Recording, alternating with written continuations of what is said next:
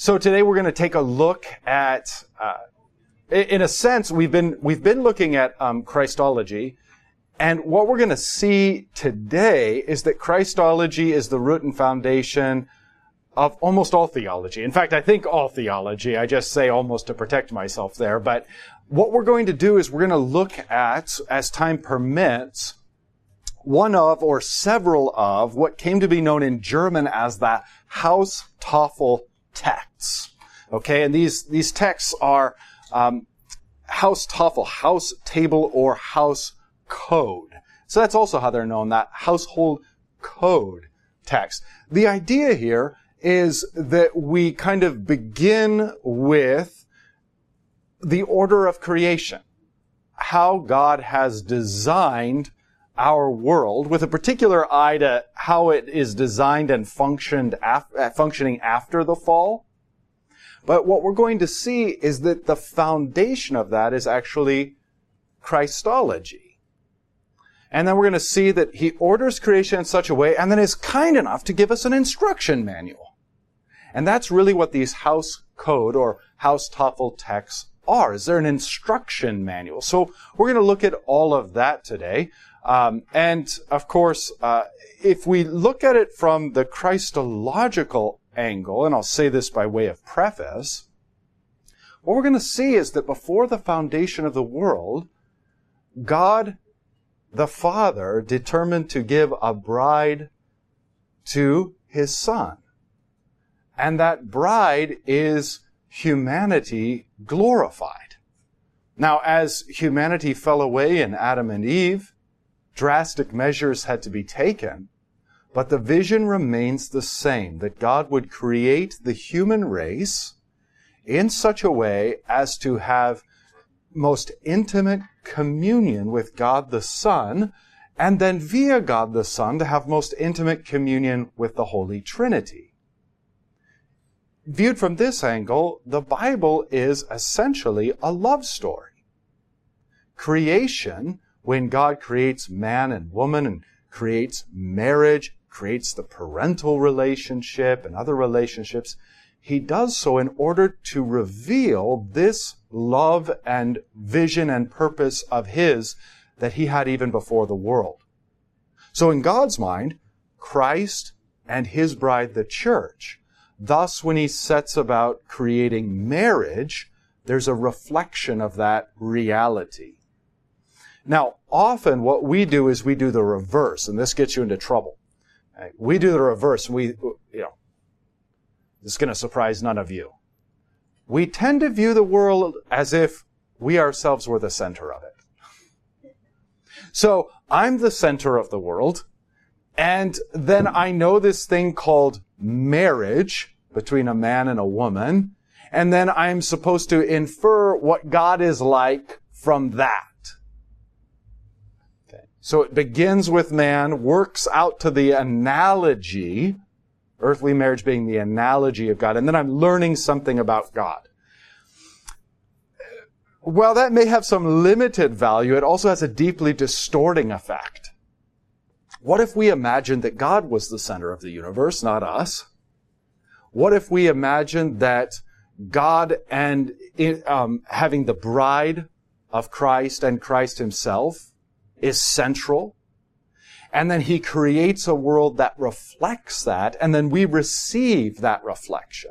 Right, now we're getting at it. So, why, why this matters more broadly in terms of Christology is, for example, and I'll get there by a sideways way. So frequently when you find people who disagree with the historic Catholic biblical position on the Lord's Supper, the, the statement goes like this. The argument goes like this, okay? Christ says, this is my body, this is my blood. We believe it's his body, we believe it's his blood. Oh, he's just speaking symbolically. He's just speaking metaphorically. We even hear the bread and wine are like an analogy for his body and blood. We hear all of this equivocation in language. What next is appealed to is, well, Jesus says, I am the vine. He's not green and covered in leaves, is he? I am the door. He's not made of wood with a brass handle, is he? And so on and so forth. Now you see the way that the, you see that the way the argument is being, this is a, it, it's a man-centered argument that begins with man and says, okay, so God is setting before me creation that I might then through creation come to know Him. And again, there may be some value in this, but this is also, it's also equally distorting. If we carry this to its ultimate conclusion, we're going to reach the point at which we say all theology is analogy. We can't ever know God. We can just know analogies of God. So let me press home the point. And this is a good way, this is kind of a good way to argue to at least destroy or, you know, break up that attack of, well, Christ was speaking metaphorically when he said, I'm the vine, I'm the door, I'm the shepherd, I'm, you know. Okay, so what about when John the Baptist points and says, behold the Lamb of God who takes away the sin of the world? Well, that's just a metaphor. Obviously doesn't have four legs and, and wool. Okay, so it's a metaphor that he's the lamb. Is it a metaphor that he's of God? Is it a metaphor that he's come to take away the sins of the world? Is that also a metaphor? We're we just going to pick and choose our metaphors here? What about the idea that Christ is the propitiating sacrifice, the atoning sacrifice? Wouldn't that just be an analogy? What he's doing in heaven is so high and far above us. This is just a temple analogy. Or we might use some kind of analogy from the Agora that he's redeeming us or buying us, purchasing us, not with gold or silver, with, but isn't that just an analogy? Um, or we could say he's breaking Satan's bondage and setting us free from slavery, kind of a freedom analogy. But what's the effect of this theology? In the end, you have nothing left but analogies. Thus, all theology is analogy. This is terrible. This is horrible. You want to know what's next? That God becoming man in Christ is just an analogy. That Jesus risen from the dead is just an analogy. That God as Father, Son, and Holy Spirit is just an analogy. Boy, I am hooking myself up here. Try that. Sorry. See if that happens again. Um, yeah, so then all theology is an analogy, which is another fancy way of saying you've just destroyed the Word of God. You've got no word left. You've just got everything is analogy. This is what happens when you take the man-centered approach to these questions. All right, so you take the God-centered approach to these questions and you go like this. Before the earth was made, Christ was in fact the Lamb of God. Thus, lambs, when he goes about creating them, are the way they are and serve the purposes for which he gives them or commands that they be used. He, in fact, in the most profound sense, before the foundation of the world, is the door, is the way to the Father, and thus all earthly doors are simply a reflection of whom he is in his essence. Do you see how that works? Now we're not dealing with analogy. So Jesus says, I am the door, and we come in and say, Oh, Lord, I, let me correct you. You're just an analogy. Now we actually, in humility, say, You are the door in the profoundest possible sense, in the sense that makes all other doors not even barely look like doors. You are the lamb in the sense that all other lambs are merely a shadow and echo of who you actually are from the foundation of the world. You are the vine in the truest sense. That is, all life comes from you and apart from you we can do nothing.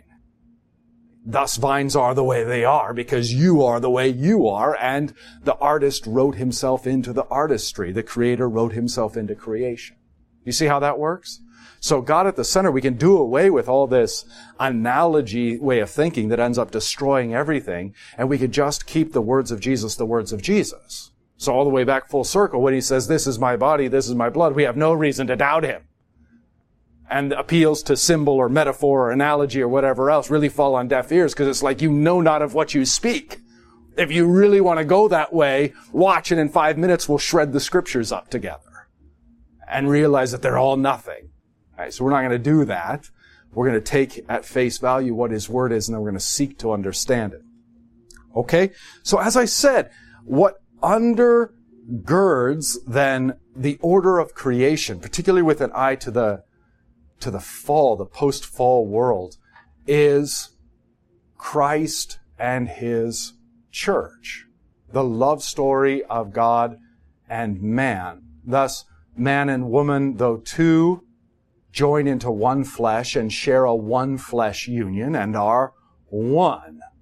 So the image is of God and man joining into such intimate union that they are as one. Now you can make them distinct. There's obviously creator and creature, and yet it is a true koinonia, true communion. All right? We know this because the Bible begins with marriage and the Bible ends with marriage.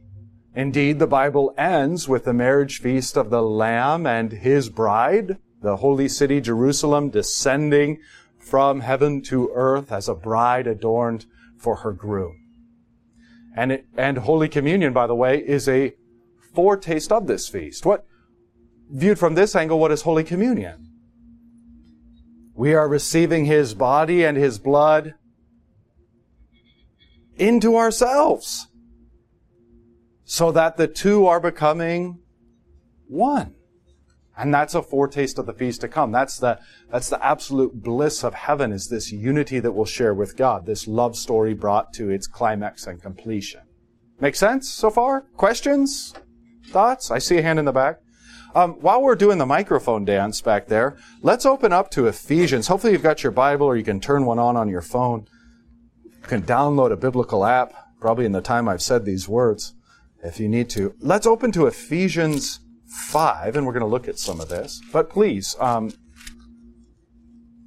ask or comment away. This morning on the radio, I heard a comment um, as I was getting up that most people in the United States are non believers now.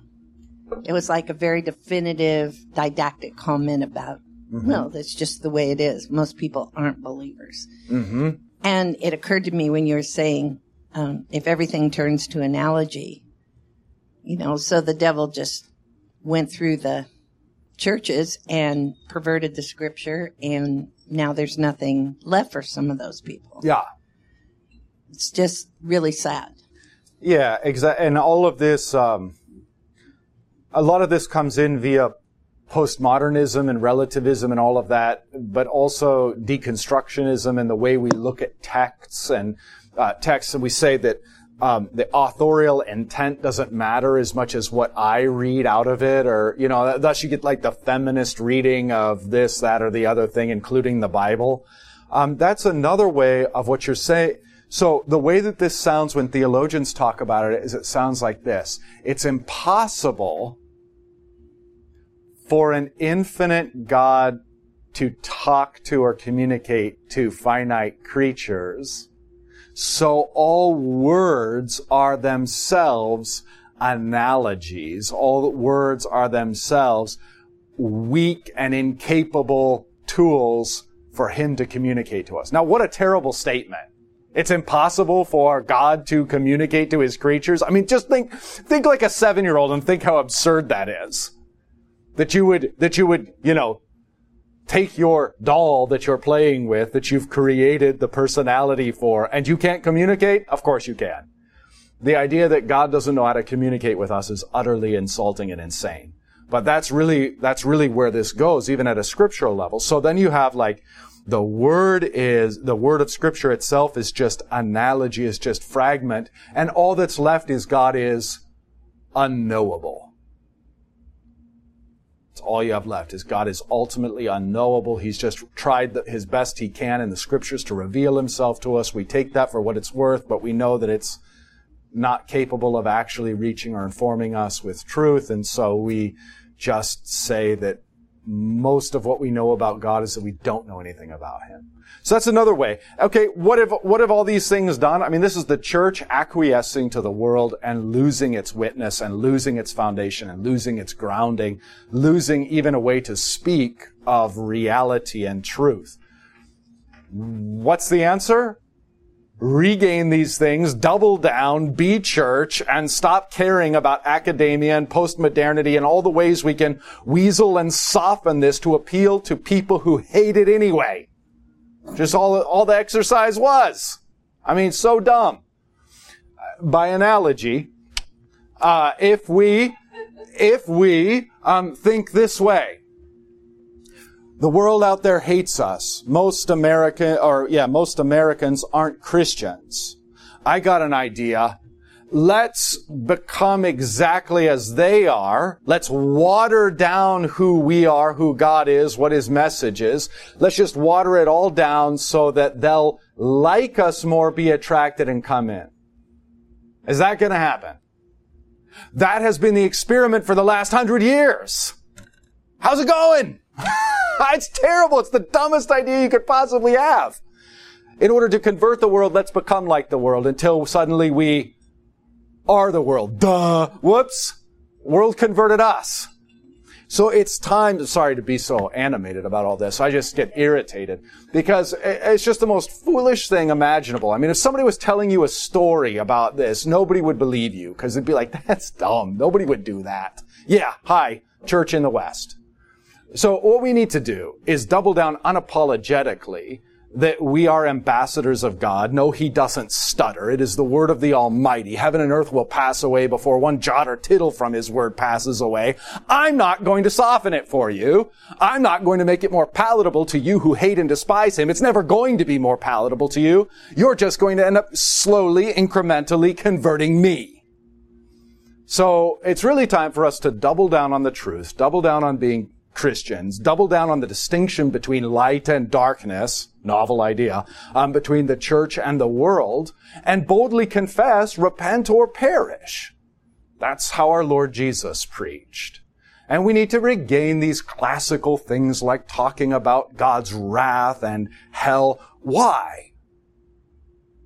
Because of all of the preachers in the scriptures who talked about God's wrath and hell the most, guess who it is? Jesus. So again, how have we bamboozled ourselves for the last hundred years that we shouldn't talk about these things because they're not nice? I mean, what is this but to assert that our master, Jesus, is in fact less than his servants? We found a more winsome way. We're going to communicate this to the world so that we don't suffer and so that we convert more than our master would. That's what's so sobering where Jesus says, do you think a servant is greater than his master? Then I tell you that as the world hated me, so also it's going to hate you. Get over it. Rhodey Standard Version. Oh wait, I saw, a, yeah. What I'm going to say is as, as absurd of any, as any of that that ref- you're referencing. When I was at Concordia, Chicago, there was a new book out, Your God is Too Small. And at that time, it was revolutionary to me because having been brought up in the Lutheran Church, Missouri Synod, it, it, it you, you, you do, you have the opposite interpretation of Jehovah God. Uh, honor and respect for goodness sakes. Right. And the, and the fireman that I was arguing with in the harbor the other day, when, when he's saying, when he's saying, um, well, who, who does this God the Father think he is? You know? Uh, yeah, yeah, yeah. I mean, that, now we're, yeah, now we're getting to it. I mean, now we're getting to it. That's because that is actually the attitude of the people who don't believe. Oh. So we may as well confront that head on as best we can with law and gospel, asserting the word of God and not watering it down.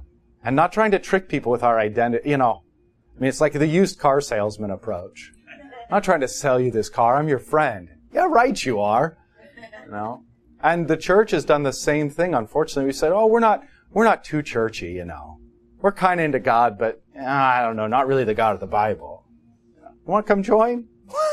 I, that's just insane. It's stark raving mad. It's stark raving mad. And that is not what it means to, to become all things to all people that you might win some. As if Paul meant you should deconvert, you should uh, apostatize, you should become an unbeliever in order to reach unbelievers. No, that is not what he meant. You should water down everything. So Christ, um, in John 6, Christ goes from a congregation of at least 5,000 males plus women and children whom he feeds miraculously at the feeding of the 5,000. And by the time he finishes his sermon that day, how big's his congregation? 12. 12. And then he says, Are you also going to go away? You know, and it's, it's a remarkable thing because what he has said is you have to eat his flesh and drink his blood or you have no life in you. Which is an offensive, which is offensive in two ways. First of all, that Christ is claiming complete exclusivity. Apart from me, there is no life. And second, then you've got this kind of sacramental issue of like, eat his flesh, drink his blood. This is a hard saying. Who can believe it? And Jesus doesn't go, oh, wait a minute, let me water this down. Oh, oh, wait a minute, you misunderstood. Let me, let me tell you this to you in a more winsome way. Let's do sermon part two. No. He just watches them leave, and then he goes, says to his twelve, are you also going to leave? I mean, this is the kind of faith that we're being called to, to preach the word in season and out of season and not care. Uh, God doesn't, uh, if God wanted to instantly convert the world, do you know what he would do? Instantly convert the world! So he's not calling us to come up, up with some ingenious, manipulative way in which we convert the world. He could do it like that. That's not what he wants. He wants us to be faithful and to share in his joy. Now, that joy that we're sharing in also is a sharing in his own suffering and his own rejection. But we suffer with him that we might be glorified with him. And he's laid that out as a promise and as a reward. Yeah, so thanks for your comment, Alice. We have to regain our sanity. And I'm sorry I'm getting so passionate about all this stuff. It's just, here on the, here on the West Coast, you really get it hammered into you as you can hardly find a church that wants to be church. I, I know many of you know this because you drive, you drive past umpteen churches to get down to a church that we're just doing hymnal Lutheranism. We're just trying to do basic historic Christianity, nothing, nothing fancy, and all of a sudden it is fancy. All of a sudden it's like, ooh, what's that? That's novel. Oh, retro.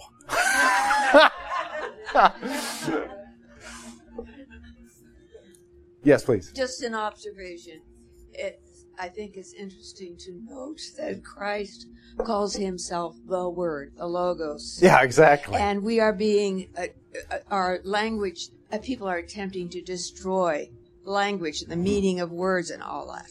Yeah, yeah, yeah. And one of my preferred interpretations, I preach this way frequently in Advent and around Christmas. Um, the logos is is in effect meaning itself. You know, apart from Christ, there is no meaning. He is the meaning. He is the way in which all narratives come into His narrative. Okay, I see a hand in the back, and then we'll uh, we'll get to the the task at hand. You know, I'm reading Metaxas uh, right now uh, on Luther, and Luther had this interesting quote as he was held up in the uh, Wartburg Castle, and he's writing letters to everyone, and wrote to Melanchthon, and he his comment was, "Why do you preach to the deaf?" And it just struck me as so strange, you know, because not that we shouldn't preach to the deaf. I'm I'm not saying that, but you know, Luther was saying you've got all these people that won't listen to you, mm-hmm. but why are you preaching to the deaf? I thought that was interesting. So. Mm-hmm. Mm-hmm. Yeah, I, I, mean, I don't know. My riff on that is we, we should preach to the deaf, even in our culture, because that's what Christ has called us to do. We shouldn't be embarrassed if the deaf don't hear. We shouldn't change everything if the deaf don't hear. We shouldn't be mired in Lutheran guilt if the deaf don't hear. We should just do what Christ has given us to do, which is preach the word in season and out of season. What does St. Paul say? I planted, Apollos watered. It was God who gave the growth. I mean, just take that in. We can plant and we can water. If God doesn't give the growth, He doesn't give the growth. And there's many, many times in the history of Christianity in which God doesn't give the growth. Why? Because He hates us? No because it's a judgment upon people who have had his word preached to them and they've rejected it and rejected it and rejected it to the point where he's like, fine, have it your way. Why then does he call us to such futility? Because whether it's in futility or in success, whether it's growth or not, it's God who gives the growth. He simply calls us to be faithful and to join Him in His joy of proclaiming salvation to the world, whether it's received or not. And then to suffer for that proclamation without shame, without embarrassment, without noodling ourselves around into some different identity, pretending we're not church. I mean, all of that's the scheme of the devil. So to just be honest and to be faithful unto death. That's the call. That's it. So, you know, that's what we need more of. And we need to, I think we do need to be a little, um, you know, in love, a little confrontational toward our fellow Christians who have just given themselves over to the world and, and given their churches over to the world. And then we all, we all kind of stare like cows at a gate that this just in, the world's not, not Christian. You know, this just in, the church is shrunk. yeah. Okay, let's um let's open to Ephesians 5 as I mentioned. Hopefully you've got a Lutheran study Bible very very helpful. Also remember boost your your attractiveness by at least 10 points. So you're going to want that. All right, and what I really want to get to is the house Haustafel section, which begins in Ephesians 5, verse 22. But I don't want to do that without some context. So if you look at the second part of verse 14, it'll give us context. Okay. Here, St. Paul is quoting uh, what is probably a baptismal hymn, although the language is very reminiscent of Isaiah and some other texts of the Old Testament. Awake, O sleeper, and arise from the dead, and Christ will shine on you. Now, you remember that earlier in Ephesians, we are dead in our trespasses and sins. So that's why arise from the dead and this is the word and calling of God that then, in the same way that Jesus says, Lazarus come forth, and he comes forth, this is the same thing. Arise from the dead, O sleeper, awake. Now, this is a spiritual resurrection taking place. The bodily resurrection follows. But here is the spiritual resurrection to wake up from being dead in our trespasses to being alive in Christ Jesus, having Christ shining upon us. All right, so we would we would look at that as foundational for what comes next. Look carefully then how you walk. I mean, remember how we've been told as of late in kind of contemporary mainstream Lutheranism not to pay attention how you walk. Because that would be works righteousness, legalism, too evangelical, too reformed, uh, any other number of uh, epithets and insults. But we've been told for at least a generation now, keep your eyes on Christ, not how you walk. That's a false dichotomy. That's a false dichotomy. Look carefully then how you walk. Christ, or Paul has just put Christ before our eyes, and now he is telling us, look carefully how you walk. Not as unwise, these are words for our times, but as wise, making the best use of the time because the days are evil. Therefore, do not be foolish, but understand what the will of the Lord is. Do not get drunk with wine, for that is debauchery, but be filled with the Spirit, addressing one another in psalms and hymns and spiritual songs, singing and making melody to the Lord with your heart, giving thanks always and for everything to God the Father in the name of our Lord Jesus Christ, submitting to one another out of reverence for Christ. All right? So here we've got this beautiful kind of what we would say as Lutherans, justification, sanctification. There's some exhortation and admonition, some guidance there. And then part and parcel of this is that our lives are a joyful thanksgiving to God our Father in all circumstances, good, bad, suffering, blessing. The Lord giving, the Lord taking away, we continue to bless and thank Him. And then part of this is that our general attitude as Christians is to submit to one another. Luther's so wonderful on this because he says in matters of faith, we shouldn't give an inch. Why? On matters of faith, on matters of doctrine, on matter of, matters of God's Word, what happens if we give an inch? We're giving what isn't ours to give an inch on, right? We're taking God's Word and twisting it or distorting it. We have zero permission to do that. So as God speaks, as He gives us the doctrine and teaching, we cannot move on this at all. To move on this is a mistake. And in fact, it's, it's the opposite of love because it's not loving God and it's not loving our neighbor. In fact, it's assuming that we know better what our neighbor needs than God himself.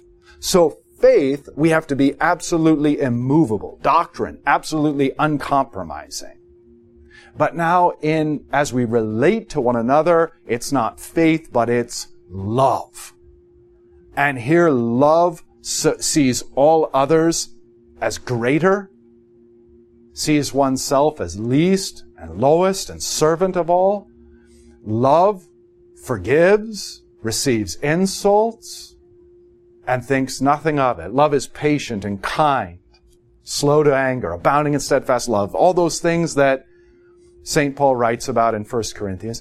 And so love toward one another takes on a submissive character where no one thinks of himself as being greater than others. That's kind of our baseline Christian vocation. We've had like justification, sanctification, Christ raising you from the dead, converting you. Be careful how you walk. Walk in these ways, particularly here with Thanksgiving. And then the last component that Paul's going to bring up is with an eye towards submitting to one another in Christ. Now, if we're to submit to one another in Christ, what then does that do to the order of creation? And that's why Paul moves into the next section that he moves into. It's like, okay, but we just can't, I mean, what if the parents say, okay, Christian child, bedtime. And the Christian child goes, no. You must submit to me because I am a Christian. oh boy. Okay, there's a problem. We've got a order of creation issue now here, don't we? So while the general idea is as Christians, we all submit to one another. We don't lord anything over each other. We're all submitting to God's word, loving one another, putting up with one another, enduring one another, etc., etc., etc. We still have to have an ordering when we turn to our home and when we turn to our vocational lives. Does that make sense? All right. So that's why the next section follows, lest we get the understanding that everything's just been negated by the gospel, which is not the case. Okay, so there's really zero room to have a little section break here, but we have it nonetheless, at least in the ESV. Paul begins with wives. Wives, submit to your own husbands as to the Lord. For the husband is the head of the wife, even as Christ is the head of the church, his body, and is himself its savior. Now, as the church submits to Christ, so also wives should submit in everything to their husbands. Okay, what's the first theological principle we see? Is that this is grounded upon the love of Christ for his church, even before the foundation of the world.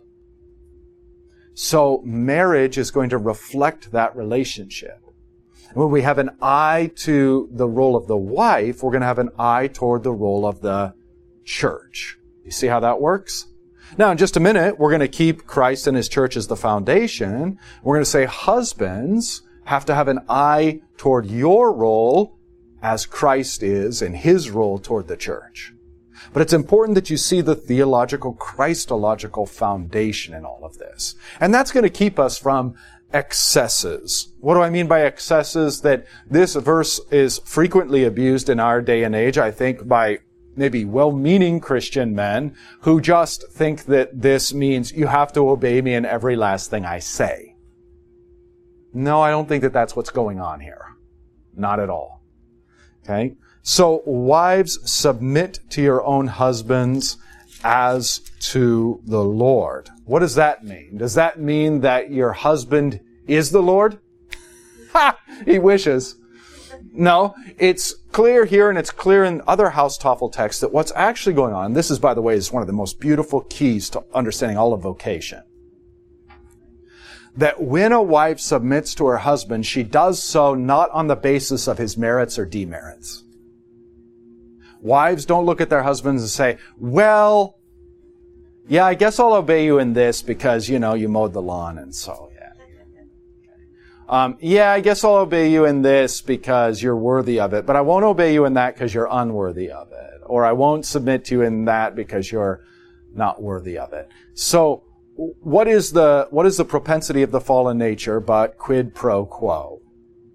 And that's what this phrase, as to the Lord, is a lightning bolt that destroys. Because what it's really saying is that wives, as you submit to your husbands, you are actually worshiping the Lord. You are actually, this is your worship and sacrifice. In terms of your vocation as wife, this is your altar.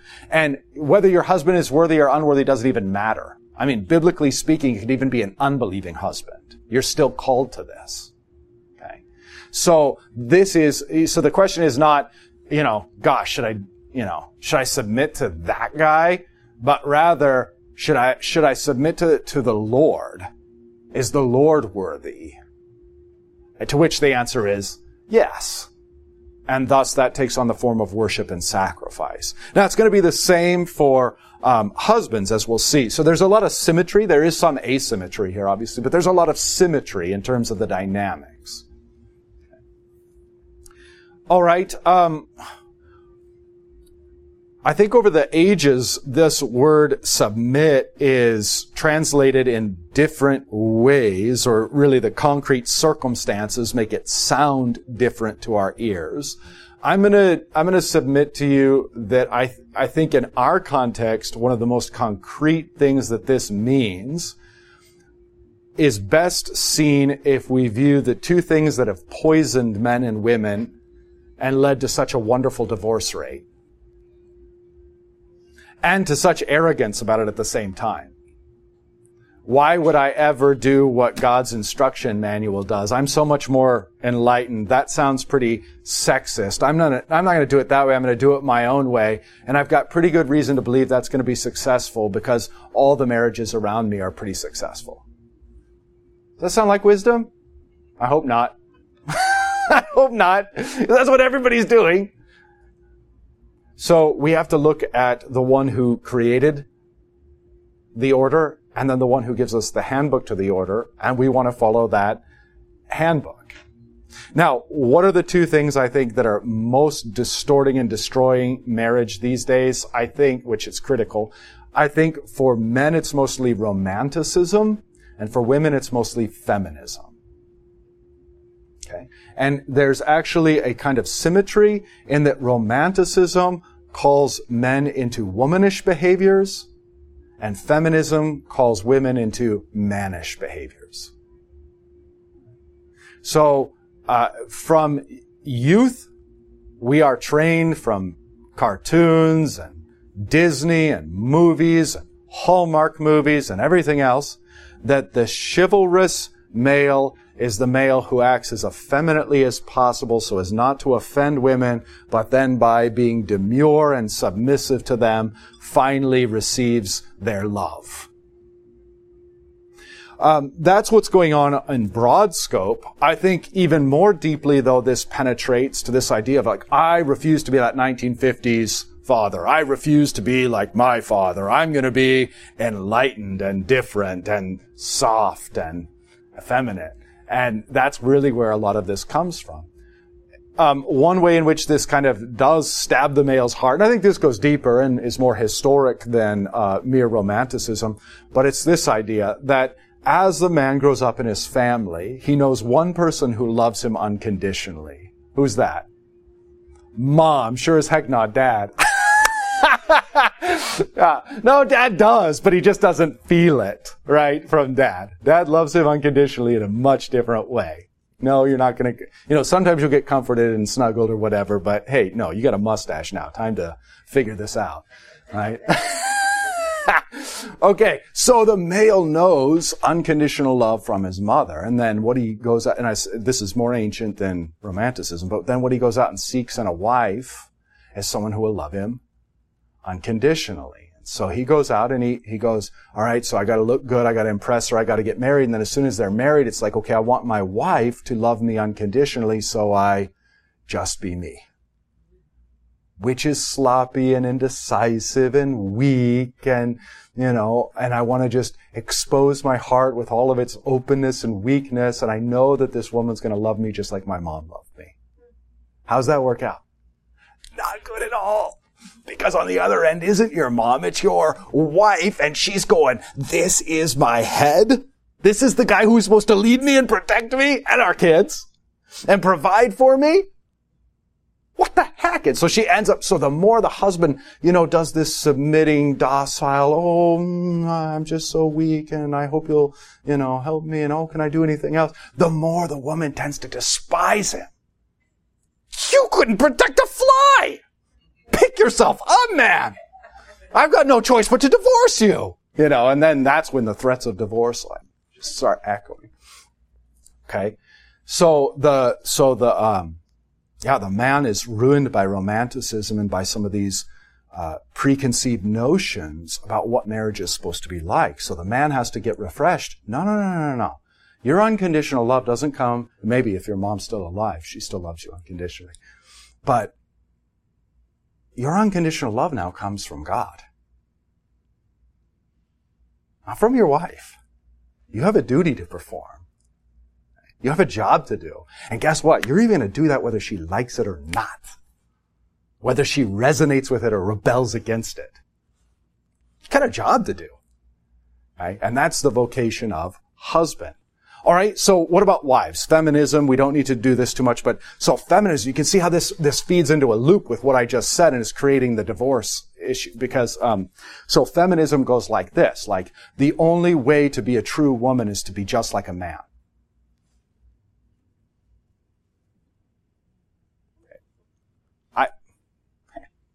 If I wasn't stark raving mad, I would think that that was sexist. The only way to have any value for you as a woman is if you are a man or can do the things that a man does. Okay, some's gotten severely upside down there. But the other thing that this has done is woman has got to be strong, independent, submit to no one, obey no one. You are your, you are in charge. Marriages are to be equal and egalitarian. There are two heads on this serpent because it works best that way. And so woman enters this idea of like, uh, woman enters marriage, well, husband enters a marriage of like, now I can be soft. Woman enters a marriage of like, now I gotta be hard. And she's worried that her male's gonna be too soft and everything else. So, she meets his softness with her hardness, and it's a disaster. It's a disaster. Depending upon the male and what he wants to do, he may reluctantly rear up and meet force with force. You're going to yell at me and be in my face. I'm going to yell at you and be in your face. Are both sinful? Absolutely, both are sinful. But then that's what happens when you have feminism and strong woman come in and strong woman says, I'm not going to put up with no crap and will verbally, sometimes even physically be confrontational to the husband. Now, the husband is going, what do I do with this? I'm supposed to be the person that loves me unconditionally. but then you're also just confused because what are you supposed to do when a woman verbally assaults you? Like, men verbally assault you. We've all had those experiences. Men physically assault you. We've had all those experiences. And as a man, we know what to do. Okay? You either try to talk your way out of it, you give a beating or receive the beating. real, real simple mathematics there. But now when a woman is attacking you this way, what the heck do you do? And so men don't know and men get fed up and men flee and men, even within their relationship, flee. They go live on the corner of the roof, as uh, I think Proverbs says, um, or in the garage or in the yard or at work. Yeah. And then, and, and then eventually when push gets to shove enough, like um, usually most males end up just going, well, if you're, I've got no choice. If you're going to treat me like a, if you're going to act like a man, I've got to treat you like a man. And finally then, you know, there's a putting in the place of, there's a yelling match. Um, or the man just doesn't yell if he's not a yeller and just goes, I'm just going to do what I want to do. I don't care. Look at my skin. I'm thicker skin, hairier. Same with my soul. Just going to choose not to care and I'll win that war. And then what's that do? You got two people that their hearts are entirely hard against each other. All right, so this is the nasty, disastrous recipe of what most marriages look like today.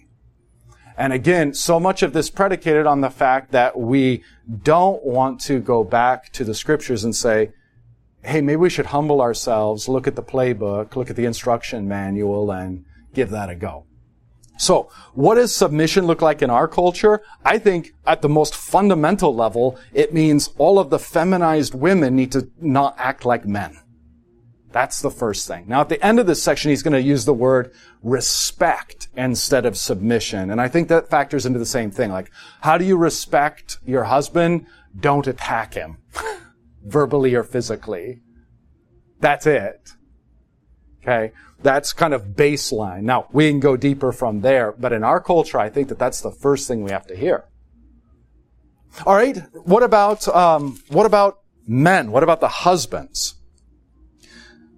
Let's give them their shellacking now. So, okay, if you look at 25, husbands, love your wives as Christ loved the church. So again, look at the theological underpinning, the underpinning before the foundation of the world. As Christ loves the church, then husbands, we're called to set our sights on Christ and love as he loves. Now again, already there's something different, and it's going to become more apparent. As a husband, you don't get to look at your wife and say, well, I'll love her when she acts lovable. Is that how Christ loves the church? Does Christ look at the church and go, gosh, she's so lovable. I'm just going to love on her. No! No, the church to Christ is completely unlovable. So look at this. Husbands, love your wives as Christ loved the church and gave himself up for her. That's a painful self-sacrificing love that is modeled that he might sanctify her, which means what? She's not sanctified. Having cleansed her, that means there was a time in which she was unclean. And doing so by the washing of water with the word, so that he might present the church to himself in splendor without spot or wrinkle or any other such thing. But without and before the washing, there was spot, wrinkle, and other such things. In other words, what's the model here? That husbands, you don't get to love your wife if she's lovable or does things you love. You have to love her unconditionally the way Christ loved the church. And in fact, how does Christ love the church? Not only does he love the unlovable and loveless church, but he loves her in such a way that she makes, that he makes her lovely that he takes away those spots, wrinkles, and blemishes. Okay, so if the husband is going to be head, guess what also comes along with that? Responsibility for the body. And this is maybe the most bitter pill for men, husbands, to swallow, but we have to swallow. It's the only way to get better. And that is that if your marriage is not what you want it to be, guess where you can lay the blame for that? Your wife? Uh-uh. You. If you're familiar with uh, the Navy SEAL Jocko Willink, he's got this book um, that he uses for uh, businesses, and it's it's a methodology that he used in the SEALs, and it's extreme ownership, which is to say, if you're the leader, it's not this person's fault; it's your fault. You should have foreseen that. You should have adapted. You should have made sure that that wasn't going to happen. And there's a principle here in terms of husbands that look, no one, no one ever promised you that your life, that your wife was going to always remain lovable and loving. That's not your calling. Your calling is to keep your eyes on Christ and be faithful to God and thus love her and love her in such a way that ultimately she becomes the wife you want her to be. That in, in, by way of true analogy here, you're washing away her spots and wrinkles. How? By your self-sacrificing, painful love of loving even when you're, if and when you're being despised. So then you can see the symmetry that the husbands in loving their wives are not performing a service or a worship of their wives, but are performing a service or worship to God. And thus the vocation of marriage is the vocation of priesthood. And we're sacrificing ourselves unto our spouses in different ways, but in so doing we are worshiping and sacrificing to Christ.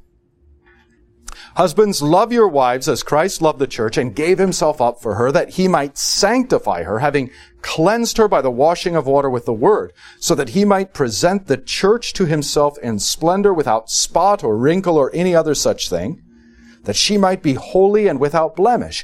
In the same way, husbands should love their wives as their own bodies. He who loves his wife loves himself, for no one ever hated his own flesh, but nourishes and cherishes it, just as Christ does the church. Even the unlovable and loveless church, he nourishes and cherishes, and so also must the husband his wife. He continues in verse 30 with Christ cherishing, nourishing the church, um, because we are members of his body. Therefore a man shall leave his father and mother and hold fast to his wife, and the two shall become one flesh, quoting from Genesis 2. And then circling back to the reality of Christ, he says, this mystery is profound, and I'm saying that it refers to Christ and his church. That is to say, the underpinning of this ordering of creation is Christ and his church. That the husband would look to Christ, the wife would look to church, therein find a model. Then he says, however, let each one of you love his wife as himself, because his wife is himself, and let the wife see that she respects her husband. So there, the, the commandment to love and the Christological cruciform shape of that remains. And here with this last line, then respect is simply put in there to um, help us understand what it is to, to submit. Okay, so in all our vocations, it's the Word of God that governs us. And if husband or wife tells us to do something contrary to the Word of God, we have to obey God and not man. But insofar as we're able to love and serve one another according to the different offices and roles, that's what we're called to do. Anybody out there done this perfectly? Me either. Uh, me either. So this is a work in progress. And this is what it is to drown the sinful flesh in us, as the small catechism says, or to crucify the sinful flesh in us, as, as the scriptures say. And that is that, that a man would look and say uh, to himself, my love for my wife has actually just been selfish. My love for my wife has been conditioned only upon what she can do for me. That's ugly. I despise it. I'm drowning it. And in place, I'm going to put the image of Christ loving his unlovable church. And then so too women would say, all that stuff I've been trained and taught in the movies and the schools and everything else about how to be strong woman.